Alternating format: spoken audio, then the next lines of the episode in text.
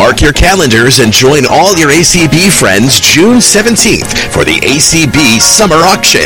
It's going to be a fun night of friends and fundraising for ACB. Some of our ACB leaders will be auctioning off items such as crafts, collectibles, jewelry, vacations, and food. It all gets underway at 7 p.m. Eastern on Zoom and ACB Media. But you can get a head start on all the fun with the appetizer auction June 15th and 16th. To find out more, get in touch with Leslie Spoon by emailing Leslie Spoon at cfl.rr.com. That's Leslie Spoon at cfl.rr.com. Get ready to get bidding at the ACB Summer Auction Saturday, June 17th at 7 p.m. Eastern on Zoom and ACB Media. The opinions expressed on the ACB Media Network are those of the respective program contributors and cannot be assumed to serve as endorsements of products or views of the American Council of the Blind, its elected officials, or its staff. Good afternoon, ACB community. You are listening to Home, Garden, and Agriculture. We come to you on the second Saturday of each month at this time to talk about a whole variety of topics related to homesteading, gardening, and agriculture.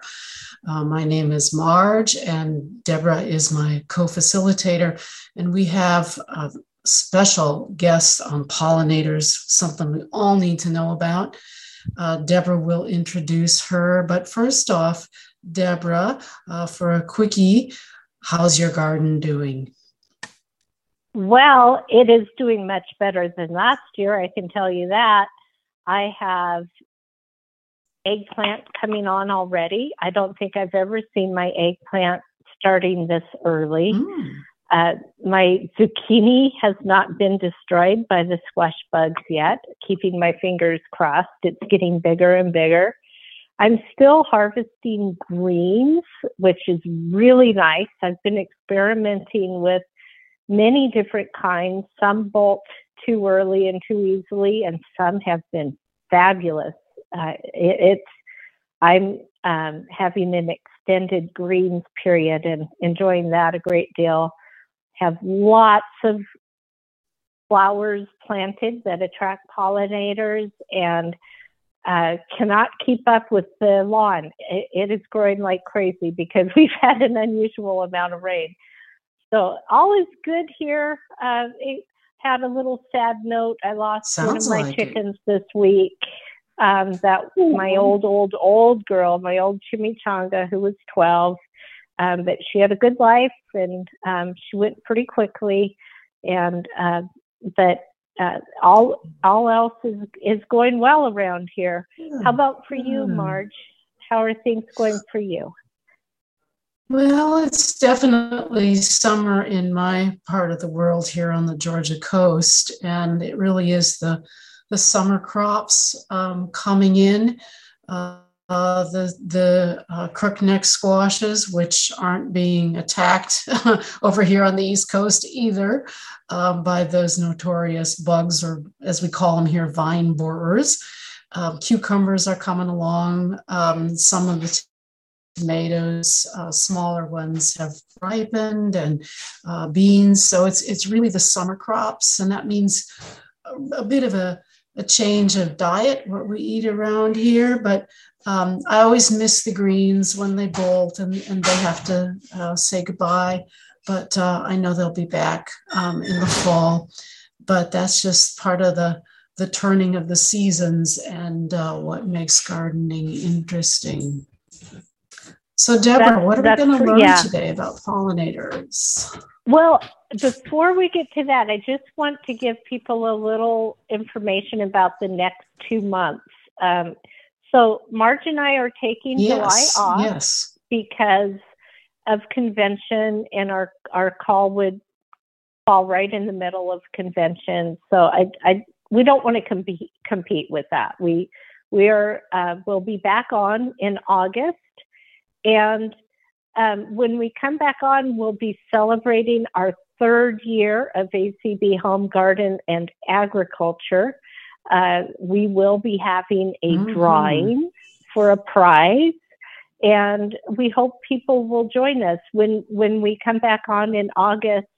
Uh, we would love to hear what you are doing in in your apartment, your garden, uh, even if you have one plant, if you're a microgreens grower, if you uh, don't take care of anything and just enjoy nature, whatever you want to call and talk to us about, we'd love to hear it. So just just the, that information. Did you have anything to add to that, Marge?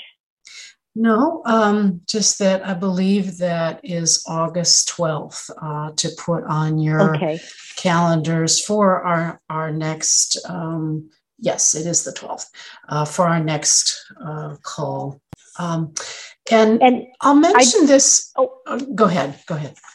Oh, I just quickly wanted to thank Nikki, who has Clubhouse and streaming, and Jeanette, who is um, our host today. I really appreciate their work. And um, I also just very quickly want to give a plug to uh, Nella, who had a great book club this month. And uh, she will, we have another book coming up uh, for next month. It's The Dirty Life, a really good book. Yes, I encourage I'm people to join that. Oh, it's a great book. It is. So it is. I encourage people to join the um, the call the Nella's book club, and also uh, look at the link. And if you haven't already joined the homesteading by touch list, I encourage you to do that. And Sorry, Marge, go ahead. Oh, sure. It, it's on that list. that list is where you'll get the information about the book club discussions as uh, as those come up. I may mention at the end, but I wanted to just quickly mention now um, that uh, the NLS BARD program, where many of us get our audio books and braille books, um, does have a few books on pollinators. And one I want to recommend that folks check out is called Our Native Bees. So if you just remember native bees and look for that on Bard, uh, it's a, a, an excellent read, very informative. Uh, Bookshare, if you get books from that resource, has a, a lot of books uh, related to pollinators as well, some very technical. But one good one that I read was called Protecting Pollinators. So if you get onto Bookshare, uh, go check that book out. So just wanted to mention that now so I didn't forget. All right. Well, thank you, Marge. And I think we'll introduce our guest now. So, our guest today is Grace. She is uh, like I am, we're both master gardeners through the Ada County Extension, Extension Agency. That's through the University of Idaho. Uh, Grace wanted me to emphasize she's not an expert, but she is somebody who's very passionate about pollinators. And uh, she will be happy to talk to us about pollinators and answer your questions. We'd also love to hear your perspectives. So, Grace, welcome and thank you very much for joining us today. Well, thank you for inviting me. It's a pleasure to be here. So, my first question for you is How is a pollinator defined? What is a pollinator? Well, a pollinator would be any any vector, and we can go into what those are, but they can be insects or animals or wind or water or whatever that carries pollen to the flower to help it reproduce. Okay. And can you uh, give us some examples of pollinators you, you especially focus on? Well, I mean, there's a long list of them. Um, so it may be that you, our listeners would like to focus on on certain ones. I'd be happy to answer that. But basically, you know, wind is one of the first ones people forget, right? As a pollinator, mm-hmm. like corn is often uh, pollinated that way. Water, like rain, will do it as well. But most of the time, it's a biotic agent. Like the ones that most people would think of are European honeybees or um, butterflies or other things like that. But there's actually a list of about 20 different agents that pollinate plants worldwide. What are some uh, unusual pollinators that people would not normally think of as pollinators? Well, uh, depending where you are in the world, and I'm not sure where the audience, you know, how wide the range is, but um, ants are one of the ones that always surprise me because the pollen grains stick to their body as they search for nectar, but it tends to be more in tropical, subtropical areas. And uh, there are even some ants that secrete a substance that acts as a kind of like an antibiotic against infections for them, and that kills the pollen. So there are plants that have learned how to create nectaries where their their nectar is actually at the bottom of the plant, so the ants go in and out and they don't bother the pollen. uh, huh. Other ones that uh, has anyone ever noticed a bat pollinating? That, now that's uh, when you mentioned to me that I find fascinating. How does a bat yeah. pollinate? Well, bats are nocturnal pollinators, obviously, and they tend to do things that are in um, specific areas, like in the Southwest. They pollinate the agaves and the cacti, a lot of them. Um, they also do tropical and subtropical plants. Like, who knew that bananas and avocados and cashews were all bat pollinated? uh, in fact, there are there's one called the Mexican long-nosed bat that evolved a special head and a tongue just to pollinate the century plant, and that's it. A very specialized so, one. Are these bats pollinating while eating fruit off the plants, or do they uh, actually uh, eat the nectar out of um, flowers? Both plus insects. You know, bats are tremendous uh, insect eaters. So they uh, will eat, you know, hundreds of insects or even thousands of insects while they're out. Um, but yes, depending on the plant and the place, uh, sometimes it's it's the fruit. Um, you'll find fruit is is a, an attractor to pollinators in a lot of tropical areas that are um, what am I trying to say? Uh, marsupials or um, you know, um, yeah, I can't think of the name. Um, where they climb the trees, like um, opossums or possums of different kinds. Not the possums we think of so much, but ones in like Australia and other places. They'll climb very high, get the fruit. They have those long snouts, um, or they can fly to those areas like bush babies and others. Uh, and yes, they do it through the fruit.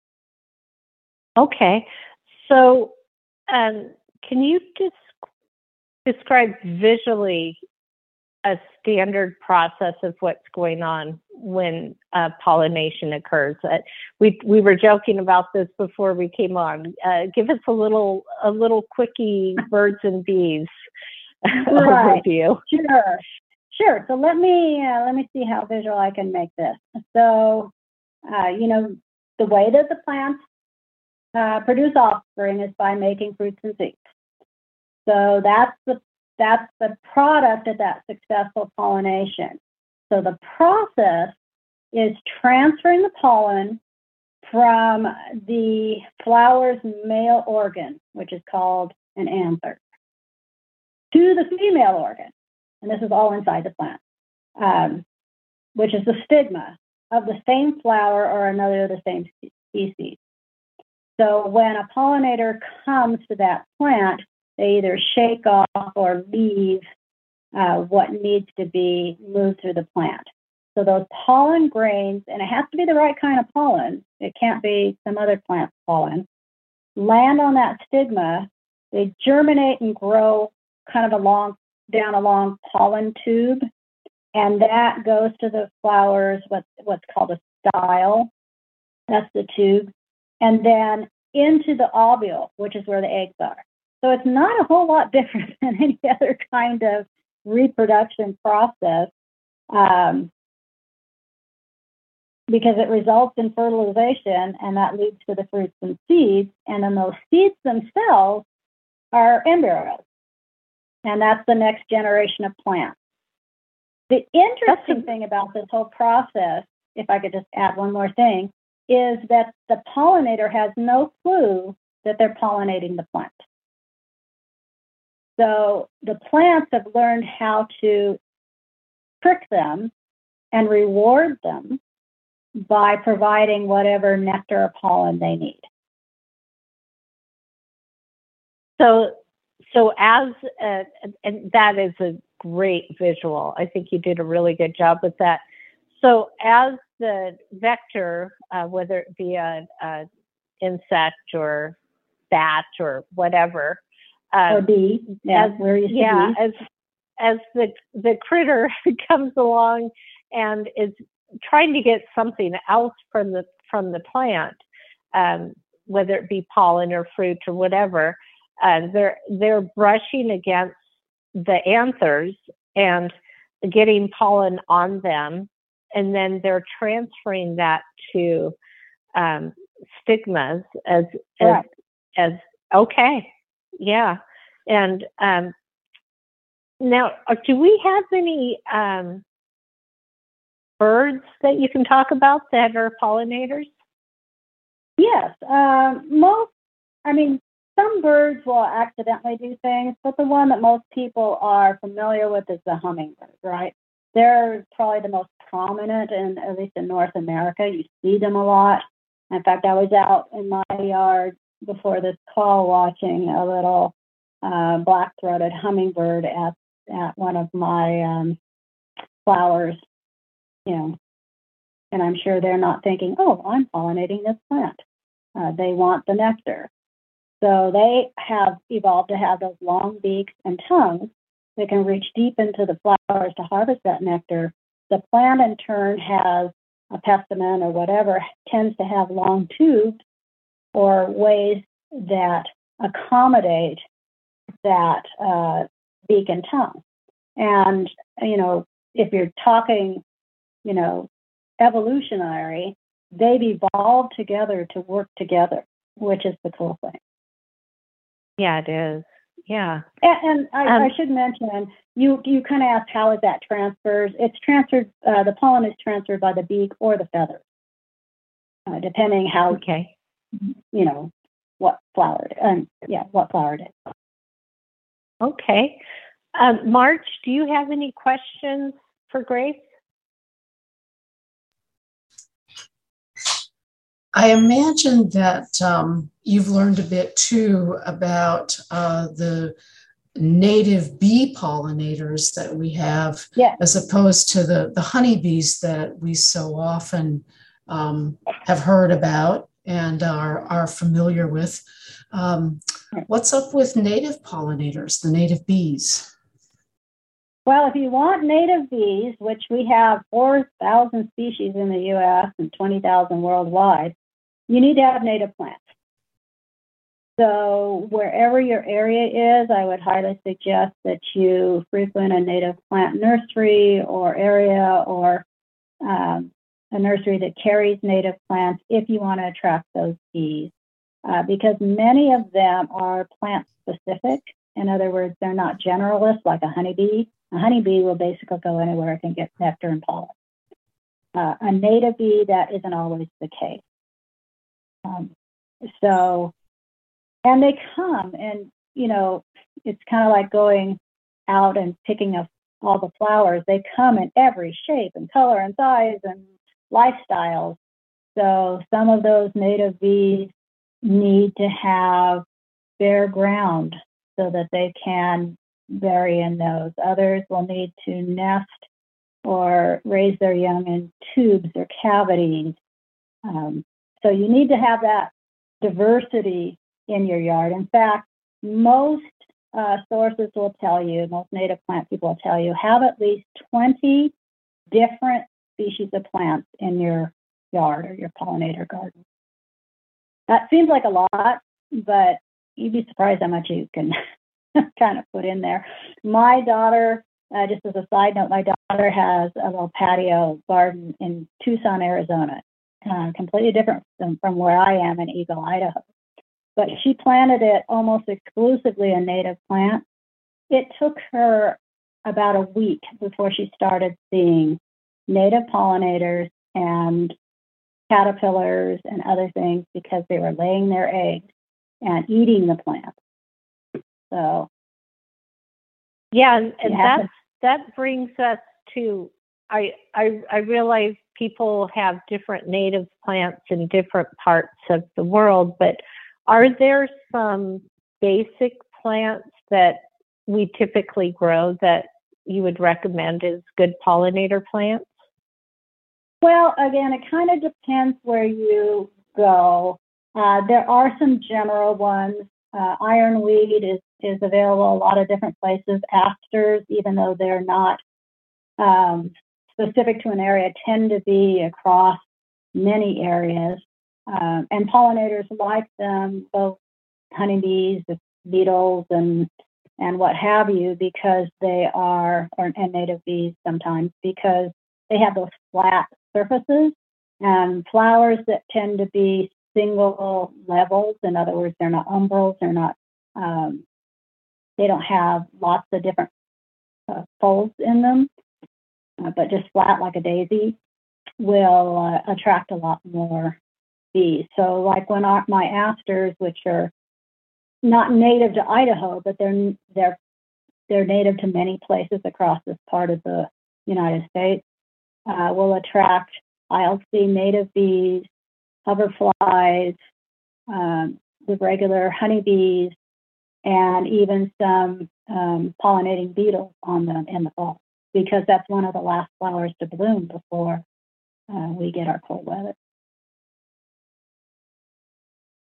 Wow, this is this is really great. Um, so, Marge, are you ready to take some calls, or do you have any more questions before we do that? Yeah, let's see if we have any calls. Okay. So, if you want to join the conversation, whether it be to share your knowledge or a question, uh, please let us know. We'll be happy to uh, hear what you have to say. So, one pollinator I really enjoy, and and uh, I should before I blab on, uh, just interrupt me if there are any hands raised because those come first, or anybody who's calling in. So, one pollinate pollinator plant I really enjoy is sunflowers. Um, they attract a wide range of of different uh, animals what do you have a favorite, Grace? Do you have something you grow that you really enjoy? Uh, I really like the bee balm. Oh and, yeah. And the butterfly bush. Mm-hmm. It, because it brings in a variety of birds, butterflies, bees, all at the same time. So it's like they're all at the, you know, the banquet table. Yeah. Um, yeah. And I can grow them if I if I do my gardening correctly and trim them properly.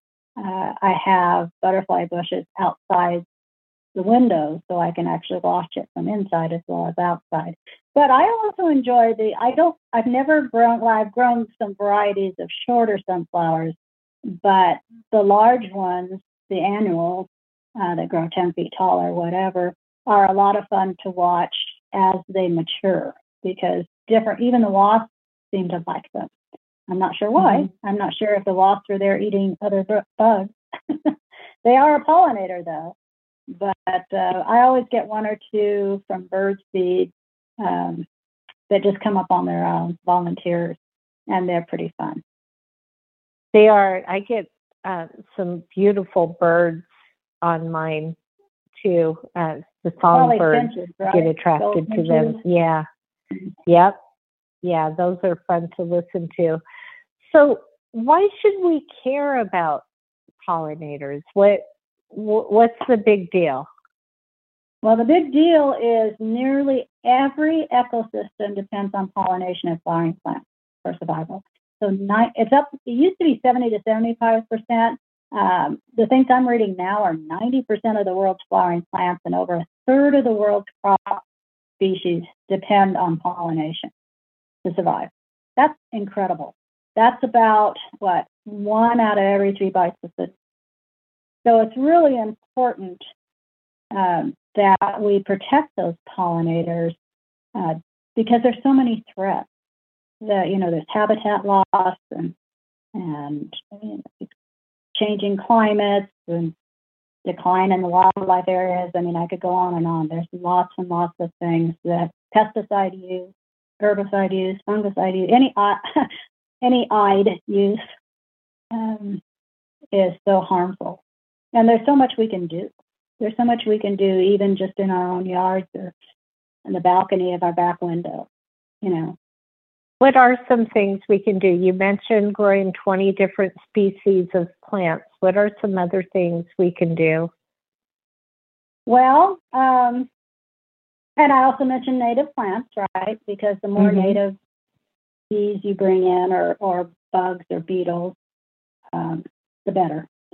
You can make those um, when you're growing plants. You can make uh, the going rate is four feet by four feet for a flower patch. So if you can get one species of plant that's that big, you're going to pull in more. That will help. Um, don't use the pesticides, as I mentioned.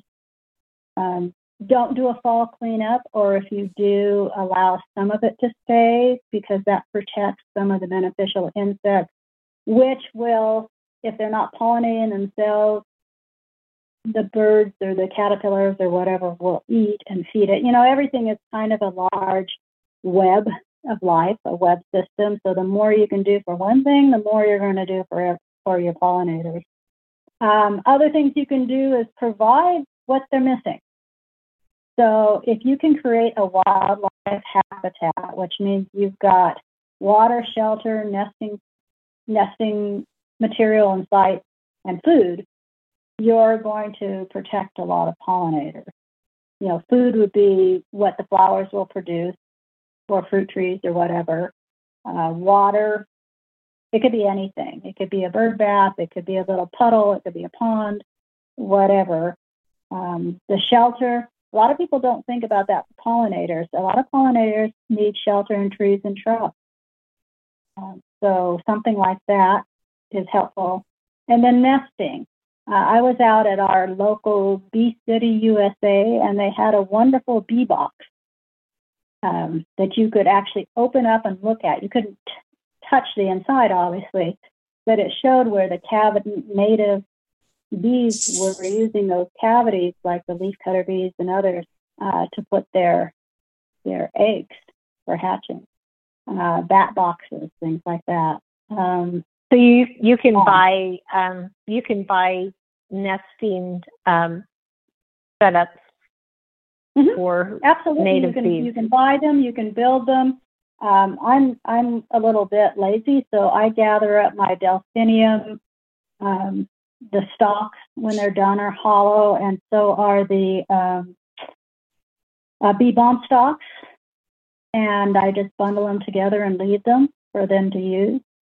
Um, I've never opened them up in the middle to see if they've ever used them, but I don't take them out of the garden until you know May or so when I know they've they've left.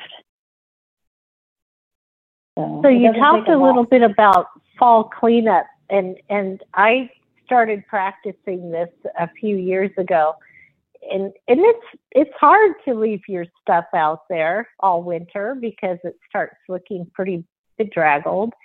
But there is a certain beauty in dry flowers over the winter too.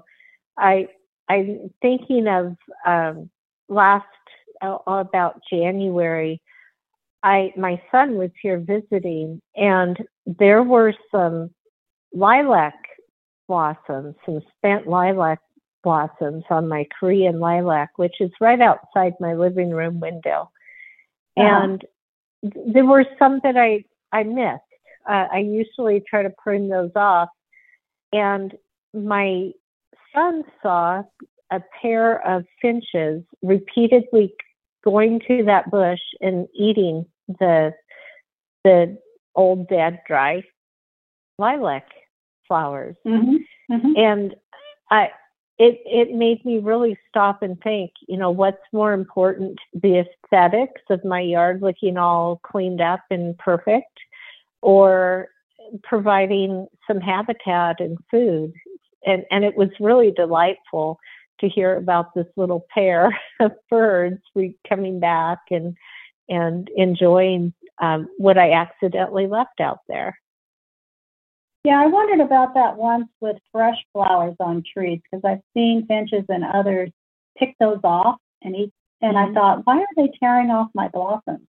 And so I looked it up and I read that they're actually eating the insects that are inside. Uh, ah. because because it's early and they're preparing, you know, for their young or they have young mm-hmm. and you know, uh, is one of the things because they would just take them and toss them all over the place. so they may be doing something similar. The reason I mention that is they may be doing something similar with the the dried blooms. They may be eating them, or they might be eating something that's inside them.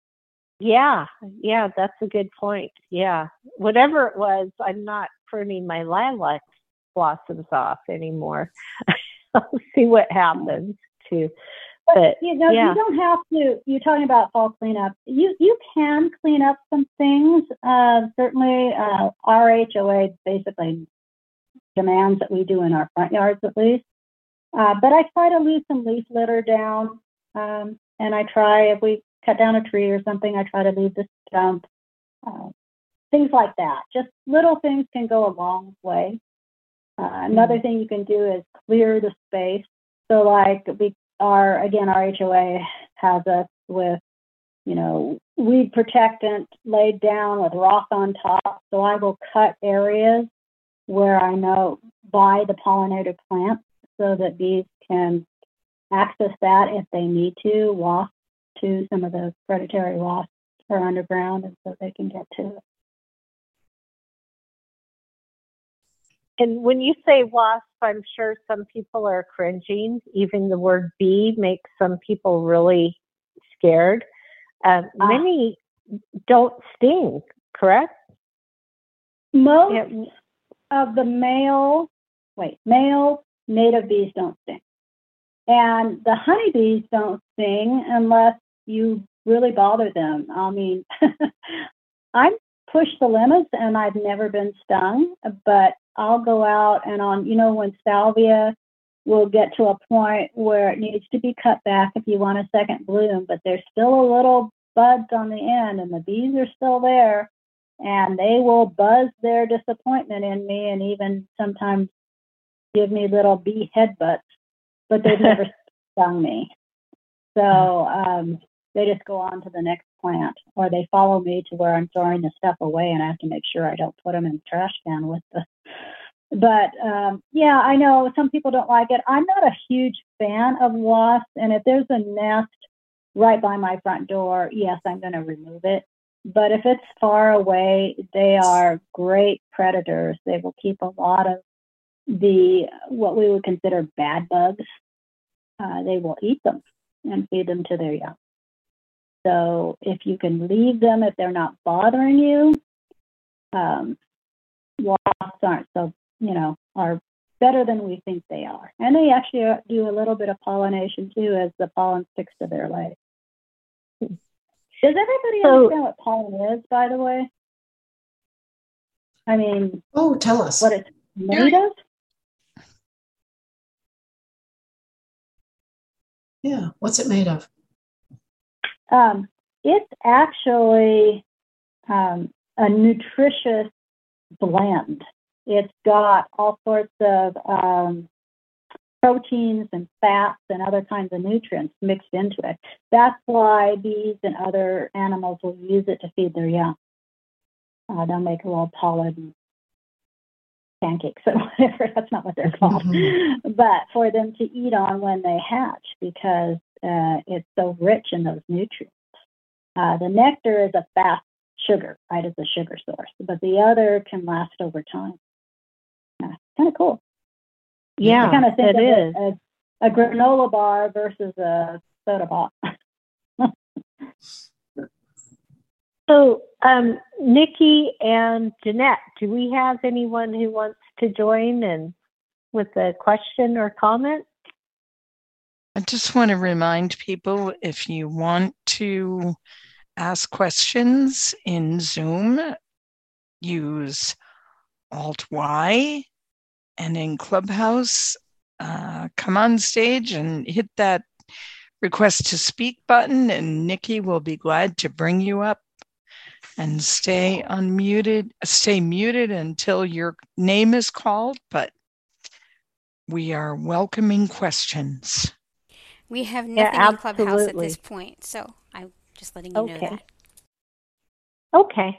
We'd love to hear from anyone. Uh, you know, let us hear your expertise. We'd love to hear or questions. So that's interesting about pollen, uh, what what comprises pollen. And so there are some pollinators who are deliberately collecting pollen for a purpose. Yes. Then. Absolutely. Yeah. Could you describe Um, what that looks like, like on a on a bee, for example? What what does that Sure. look like when when that's happening? Sure. Well, most bees, not all bees, but most bees have kind of hairy legs or tummies, depending. And when they cross, when they, they brush up against and loosen the pollen, it sticks to them. That that also um, that works for the actual reproduction process. But if they're taking it back, I'm sure you've seen bees that have the little. Um, they almost look like they've put on yellow pants because they have all that pollen stuck on their legs um, that they're taking back. Now, I'm not a bee expert, but I do know that honeybees use that um, uh, to feed their young and in, in the process of building their honeycombs. But if somebody else is, I'd love to hear exactly how they take that off their little fuzzy bodies and put it in. Another thing is, you know, bumblebees. We didn't really mention bumblebees, the cute little guys. They're the only ones that I know of that do buzz pollination. That's actually what it's called. Because every time they buzz, everything flies off of their little bodies. So, you know, when they come up. So what does that look like when when a bumblebee does buzz pollination? What does buzz, that look buzz like? pollination. Typically, a bumblebee will come up to a flower, um, and they will uh, route around and get the whatever they're looking for, nectar or whatever. And then as they fly, their wings make a. They're flying. Their wings moving so fast on their big old fat bodies. Uh, remember, those guys are the ones that nobody can figure out how they're really flying. Well, that's not really true, but for a long time, no one could figure out how those little wings could make that big body fly. It creates a buzz, very much like the humming that you hear with a hummingbird. The bees will do that kind of a sound. And when they do that, it vibrates their bodies. And humming, um, um, bumblebees tend to be very fuzzy. And everything that's in there would stay in there, all the pollen. So when they fly from part to part or flower to flower, it uh, shakes it off of their little, uh, gosh, for a better word, fur. It's not fur, but their their um, covering that they have looks like fur to me. Huh. Looks like you could pet them. So they just kind of they kind of shrug it all off every once in a They- while, and and That's right. yeah, So there, Huh. it kind of spreads everywhere. I always think of them as a little. Um, I have one or two in my yard that I always name. They're always, you know, uh, Sam. So Sam the bumblebee and the other Sam the bumblebee. We'll do that all the time, and they just shake things everywhere. You can almost see it, not quite, but you can almost see it kind of filter out. Hmm. You mentioned that there are some unusual um, pollinator plant relationships. Can you uh, tell us about some of those? Oh, sure. Let me think. Um, well, uh, one, you know, moths mostly pollinate at night, right? They they're attracted to those late afternoon, night, and early morning ones, and they go for very sweet smelling flowers. So if you don't have sweet smelling night blooming flowers in your yard, you may not have a lot of um, moths that are attracted to it. I mean, most of the pollination is during, you know, I said, you know, plant in the sun. Most pollination happens in the sun.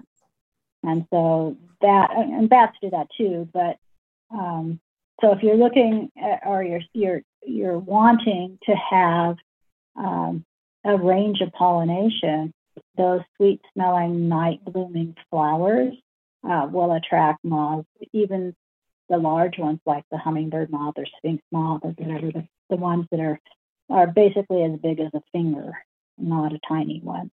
Um, let's see, what are some other ones? Well, beetles. I didn't know that magnolias are typically pollinated by beetles. Who knew? Um, I didn't know that. Um, what was the other one that was weird? Oh, there was one that was really strange. Oh, uh, I actually um, learned this in our Master Gardener class that they found a frog that is pollinating a specific fruit tree in Brazil. And that frog only eats that fruit, and that plant, that tree, is only pollinated by the frogs. And they had no idea until just this year or last year that that relationship um, was so specific. I, I have yeah. a feeling that there's an awful lot we don't know and a lot more to learn about specific pollination. Uh, we know that a lot of plants will do that just growing, that they will coexist with another plant um, that helps protect them in some way, right? I mean, we've known that for a long time that certain plants in the forest that are under plants will uh, symbiotically um, grow with taller trees and such, and they protect each other in all sorts of different ways, including putting things into the soil that protect the larger tree from being hurt. And the larger mm-hmm. tree then helps the smaller plant by protecting it from the sun or whatever. Or we do have a raised hand. Oh, good. Okay. Yeah. Roberta, take it. Go ahead. Hi, Roberta. Hi. Um, I have a question.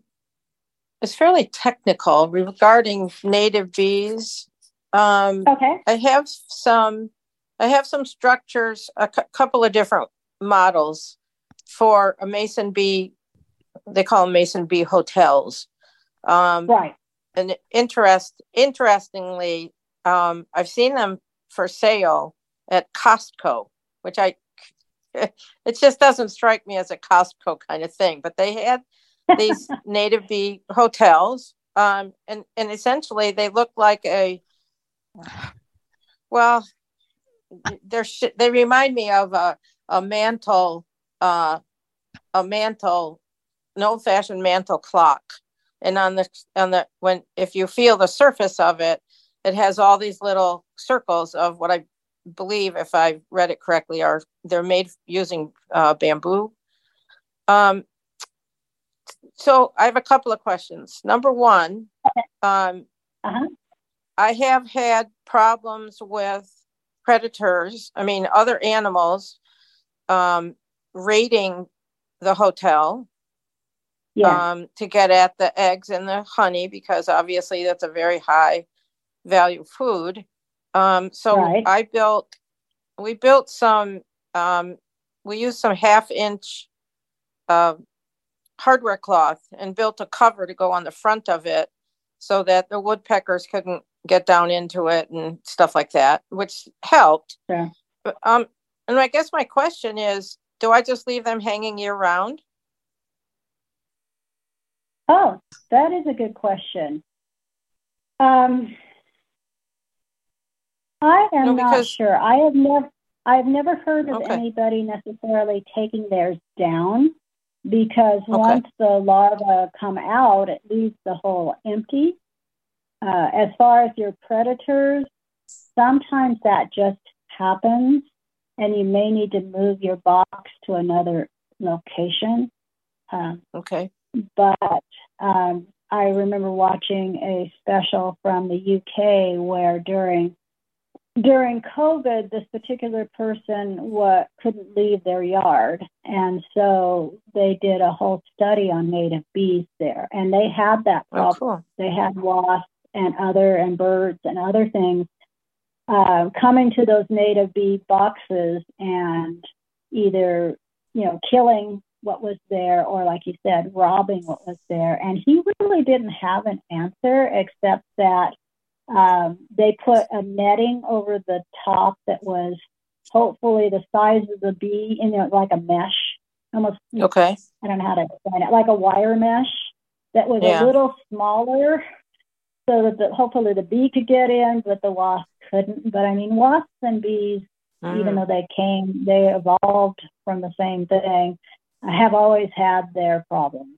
You know that a one wasp can take out an entire honeybee population if it so Right. desires. So Right. it, it is a tough thing, and I'm sorry I can't answer that. I can look find out for you, but um, at least according to his research and his home during that you know 10 month 11 month period, Mhm. he, wasn't able to find anything that could deter them.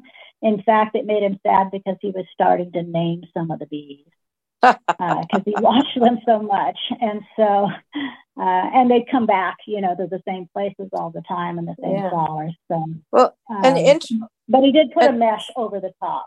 Okay. And interestingly, the first Mason Bee bot hotel that I got uses I, I, paper straws. And that Oh, and yeah. and and that and the place that I saw it was at my local university, which is a agricultural university, and they had a Yeah. they had a bee day, and uh, one one of the things they were showing was this Mason bee house that they that used these straws, and the students once a straw was filled would gently remove that straw and put an empty straw in, and, then he took the straws and put them in the freezer for the winter, and brought them out like the following April, which I thought was that's a little bit much as a visually impaired person to do, but um, that was that was my first Mason bee house. So I mean, it's it's kind of cool to think that you you can actually do something to help the native bee population. Yeah, it is. It is. It's really, it, it really is cool. Um, I so yeah, if you're providing, oh, go ahead. Oh, I'm just wondering if if you can put the bee hotel in your freezer for the winter to protect Ooh. from winter predators. I don't know. I'm just wondering. Oh, that's a good. that That's would, an interesting idea. Just put the whole thing in the freezer. Yeah, I'm. I don't Yeah. know. I don't know if that's good or bad, but I I do kind of wonder because it sounds like if they're doing that, the eggs must be able to handle that cold and are overwintering, and then Yeah. coming out and. But but it would be important to find out, you know, how long, what temperature, things like that. But yeah, Yeah. that does sound like a problem. So you you mentioned I mentioned think there's it would honey. be, you know, sorry, let me interject just one thing Okay. really quickly. Instead of freezing it, if I heard that correctly, I'm not sure if I heard it correctly. Um, you know, you, if you want to take it out of extreme areas or you're worried, I I might even try something that's like uh, a shed or a garage, where it's protected, but it's not too far from where you're taking it, so you can put it back. And it Mm. wouldn't you wouldn't have to have one in your in your refrigerator all winter. Yeah. Yeah. So you mentioned honey. So the mason bees and some of the native bees that are not colony bees, and that that's important to make a distinction. Um, some people think all bees live in colonies, but they don't. Many um, native bees do not. Um, they do actually uh, put some honey in with their uh, eggs when they when they lay their eggs. Is is I I don't know that. okay? I have not ever read that. That was that was a question. That was a question. I I didn't know. I believe they put some kind of food, whether it's honey or something else. They do put something there for when the eggs hatch. I, I I've read that certainly. and there's you know it's a single little tiny nest for each bee yeah it Hmm. looks if you've ever you know looked inside one it, it looks like a little capsule almost like what you see in a in a honeycomb but not quite so uh, yellow and thick so it could be me. something like that yes You're at 10 minutes. Thank you. Thank You're you. welcome. So when you are, and Roberta, I thank you so much for bringing this up. You've sparked Sure. a lot of other questions. uh, did you have any other questions? Uh, I have a couple that you you inspired. No, thank you you. have any? Thank you, Roberta. Thank you. So the other question I had uh, is: Is there a better side of the house or better location where t- to put a bee motel? Well, I mean, I think I would put it close to the food source uh, if I could, so that the bee doesn't have to travel so far. Um, I actually had read, and it surprised me. They said put it in a, you know, you can put homes for bees. Uh, It wasn't a hotel, but you know, if you're if you're putting tubes together in some way, so it could be a hotel. Uh, to put it in a sheltered place on the north side. And I thought, north side, that's going to be extra cold. But that might have been a California thing as opposed Mhm. to an Idaho thing. Um, but I think, um, again, I'm, I'm just using what I would think would be common sense, uh, would be to leave it where they could continue to bring the nutrients in and out uh, even in a meadowy area, if you have that in your yard, uh, someplace that, if you don't have a pollinator area, uh, a place where there's some protection for them. Okay.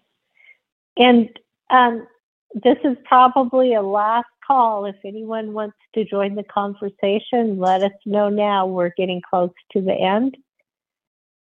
So, do we have anybody with the hand raised? Um, this is Marge. I had um, one thing that I was was thinking about here in our our last few minutes, maybe.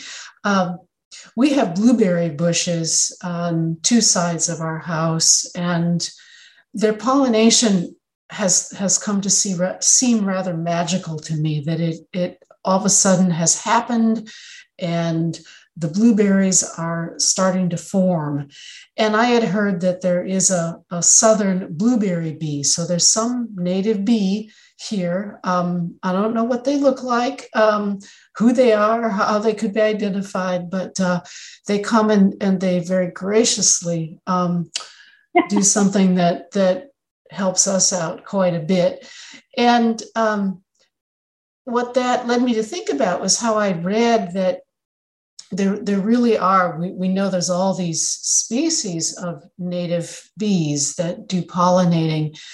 And I was wondering if you could speak a little bit to, um, again, the specificity thing and why, why it is about the anatomy of some of these insects that means they only pollinate certain things. Does it have to do with um, their uh, the, the their leg length or their tongues or what what is it about them that means they maybe only go to my blueberries? Uh, that most likely they have co-evolved to do that. In other words, um, over time they have found that they get whatever they need from blueberries, and therefore they have um, modified what they look like to be able to um, reach the nectar or the pollen or whatever they need.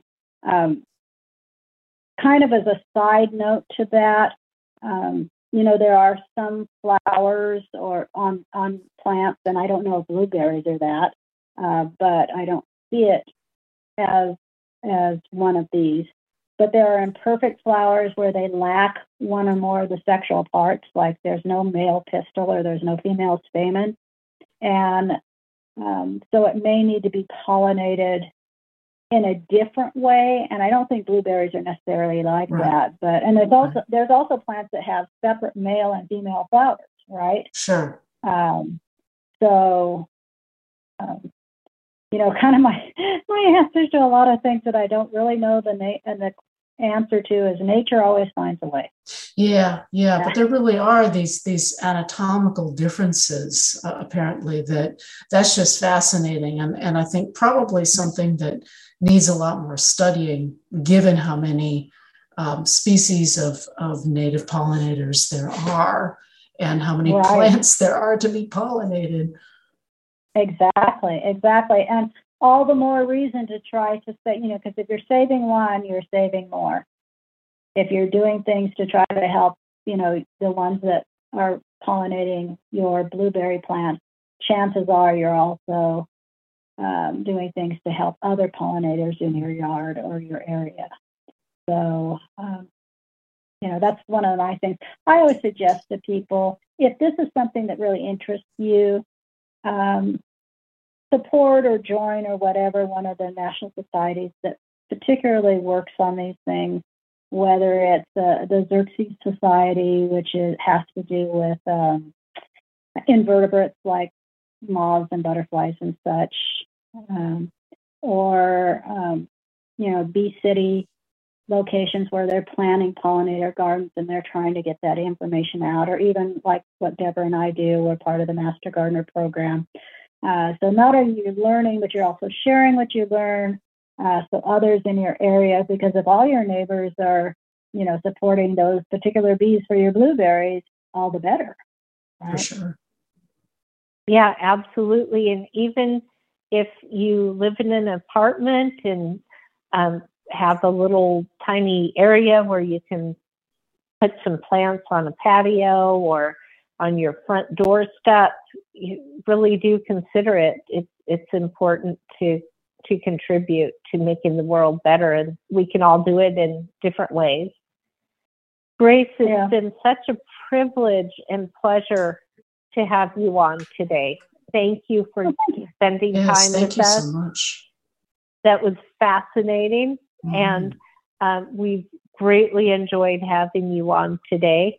Uh, there must be a lot of people out enjoying a spring day today, or either that or they were so uh, captivated by what you were saying they didn't call. But uh, we do appreciate our uh, our host Jeanette, and we appreciate the clubhouse and streaming person that was Nikki today.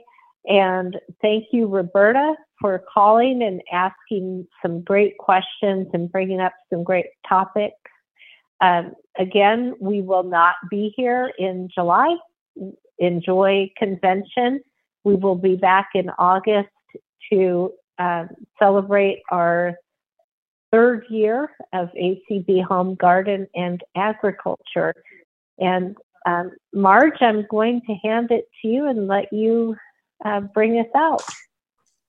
Yes, thank thank you, Deborah. Again, uh, August twelfth is the next time to join in. We'll have an open forum then, so you can talk about whatever's going on for you. Maybe some questions, some uh, contributions of successes you're having. We'll welcome that all in August.